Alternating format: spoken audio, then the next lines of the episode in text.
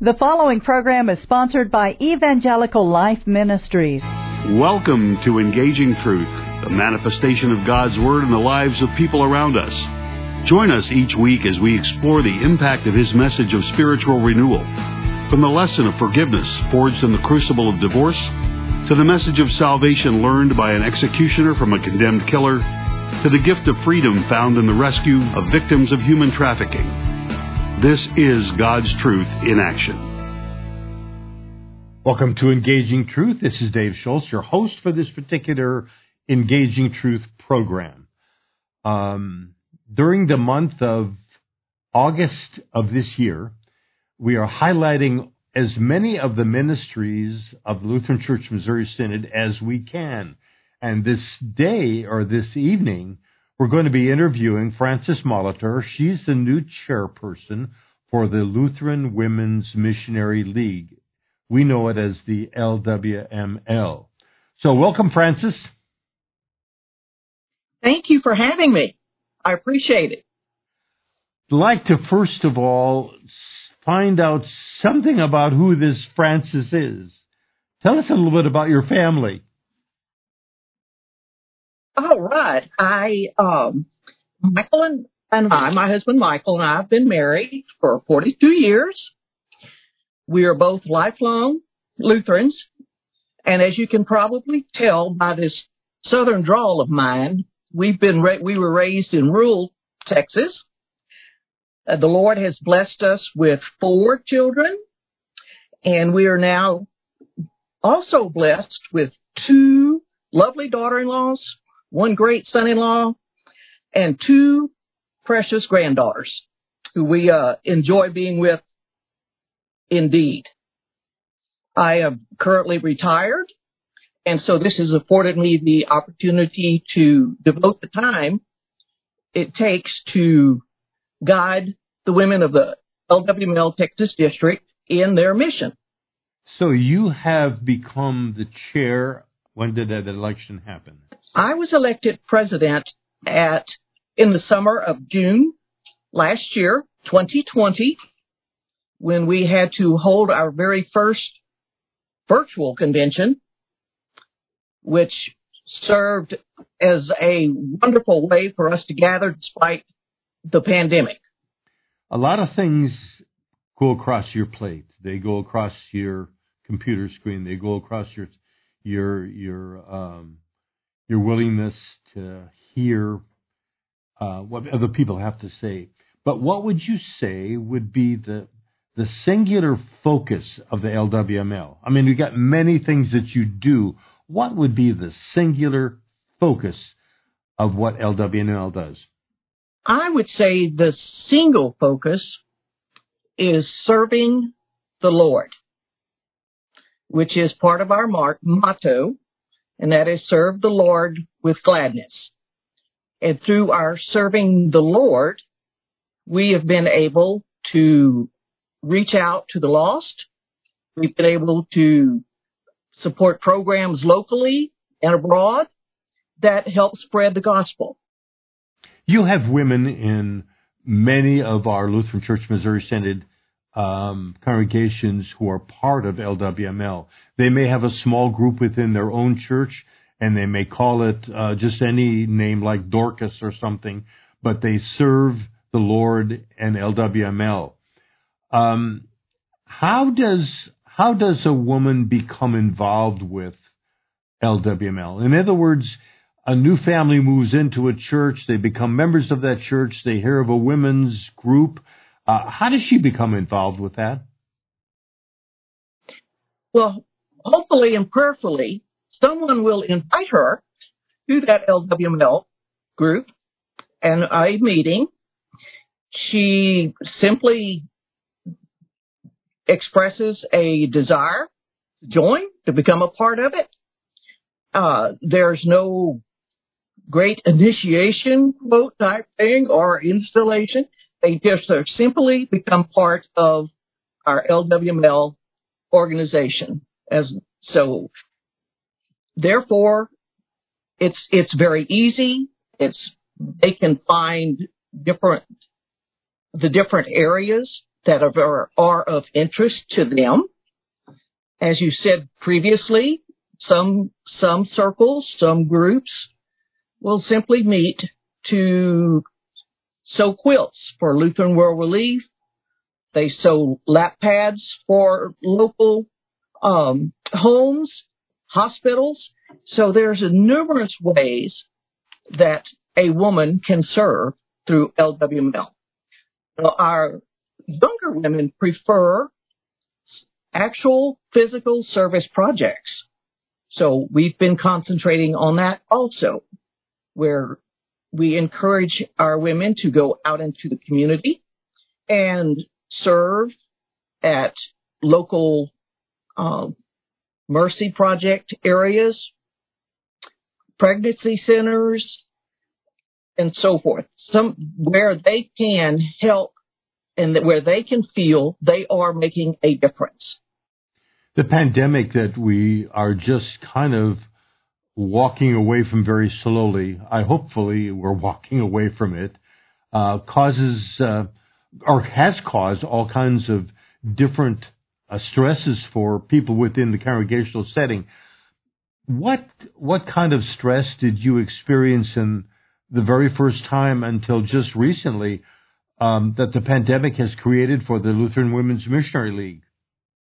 I believe, as most um, of us felt in general is that helplessness, the uncertainty, right, the not knowing what tomorrow, what we would be able to do tomorrow. So we started a very visible campaign via Facebook to engage our women, uh, making suggestions as to how they can continue to gather their mite offerings and send them in in a, in a timely fashion. We also initiated and, and used the e- our email distribution service quite a bit to uh, encourage our women, make sure they knew there were plenty of Bible studies out there that they could do via Zoom we worked with introducing our women to Zoom. And so a lot of them did adapt and they adapted well. Well, and as a district, as a whole, we did not see that great of a decrease in our mite offerings. So with, the Lord is indeed good. Let me let me ask the question, and I think you've mentioned it three times in the last uh, few minutes. Mite offerings. What in the world are mite offerings, and what significance is that to the ministry of the LWML? Well, thank you for asking. Um, many times we start discussing our lingo and forget that there are people out there that certainly don't understand or know or associate with that um, lingo. Back in the uh, early 40s, 1940s, when LWML was first formed, the main purpose at that time was to allow and give the women of the Lutheran Church Missouri Synod an opportunity to help fund missions. And so, based on the story of the widow's mites, from the Bible. They encouraged women to place their pennies and their nickels in their mite box, pray for those mission projects that we have chosen to support, and send those, the mite offerings are gathered either in, through a group meeting, uh, as time has come, come about and we have technology, mites are given to us now via Venmo and PayPal. So there are numerous ways to share those mites, but the concept being is that we can take a little of what the Lord has blessed us with and together we can make a large difference. And the Lutheran Women's Missionary League has indeed made a large difference, not only in the United States, but abroad.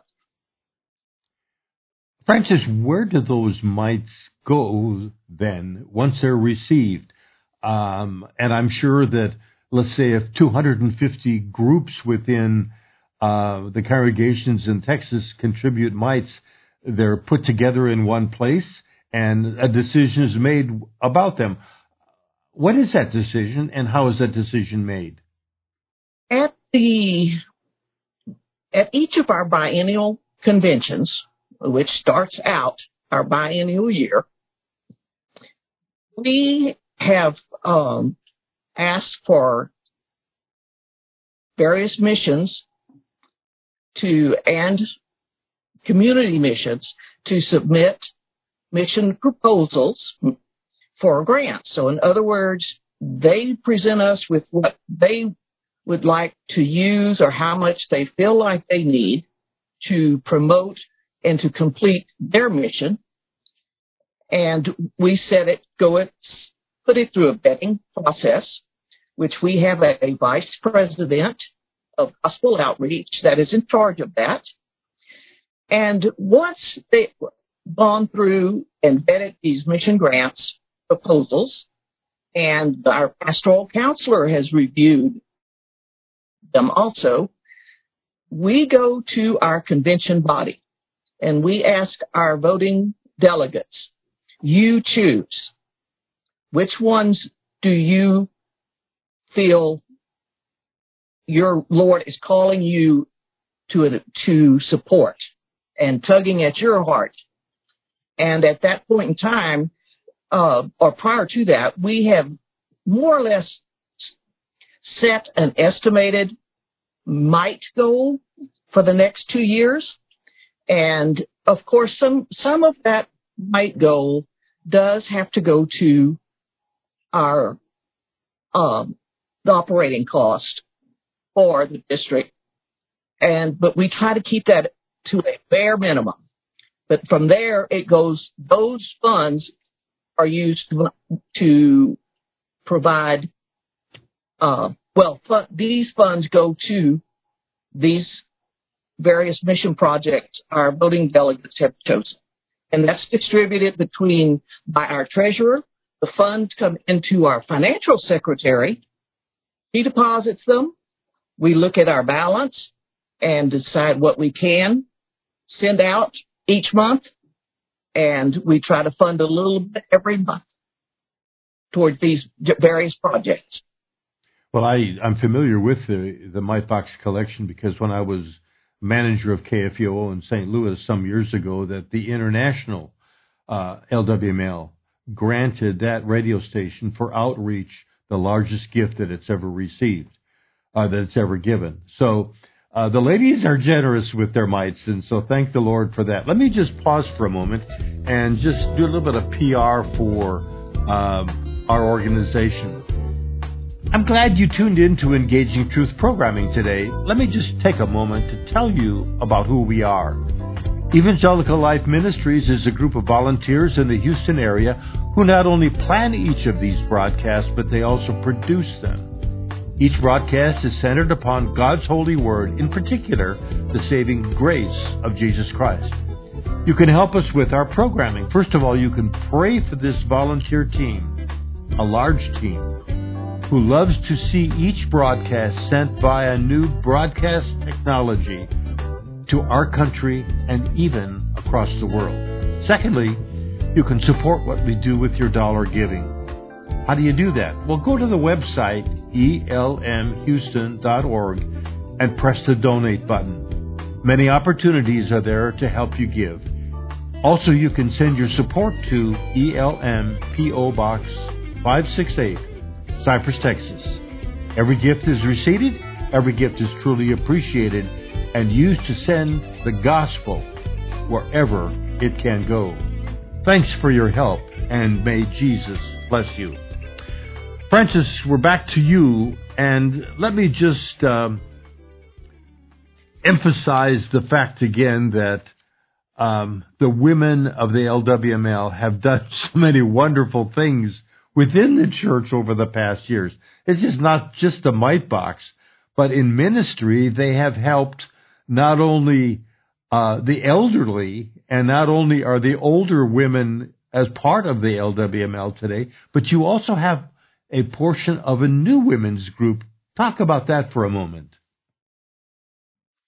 We certainly do.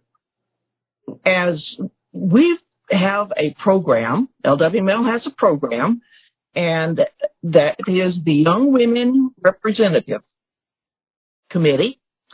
And the purpose of that is to engage our younger women in our LWML and our activities, introduce them to it. Many may not have an idea of what LWML is. So we want them to get to know us. We want them to uh, to grow with us in faith and service. Uh, we want them to come to love this organization and treasure it the way many of us older members do. And so through that program, there's various me- uh, mechanisms we use. There's resources provided. But these young women, we usually send two young women from our district to the national convention which this past convention I had the pleasure of, ta- of bringing along with me to convention our district YWRs, Ashley Fagur and Jessica Locke. So these ladies are now will go out and visit with other women and other young women to get hopefully to to uh, let them know this is this group is there for them also. Let's say a young woman stumbles across this particular broadcast on Sunday night, and uh, she says, "Boy, you know, I've been looking for something that I I can do with the talents that God has given me."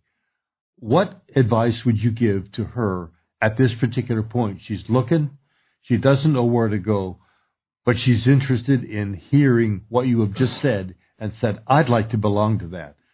How does a young woman contact LWML and what would you be saying to her as a result?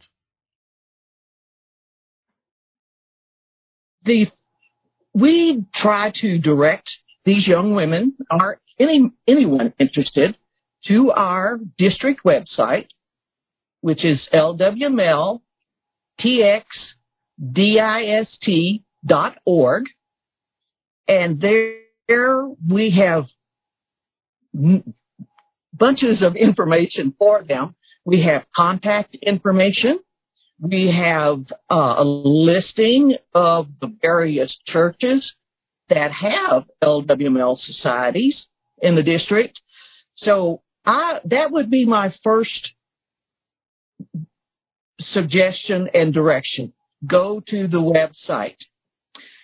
And from there, of course, they can always contact me, but there's different vice presidents that serve in various areas, so they they can reach out to them too. We are here to answer their questions and to hopefully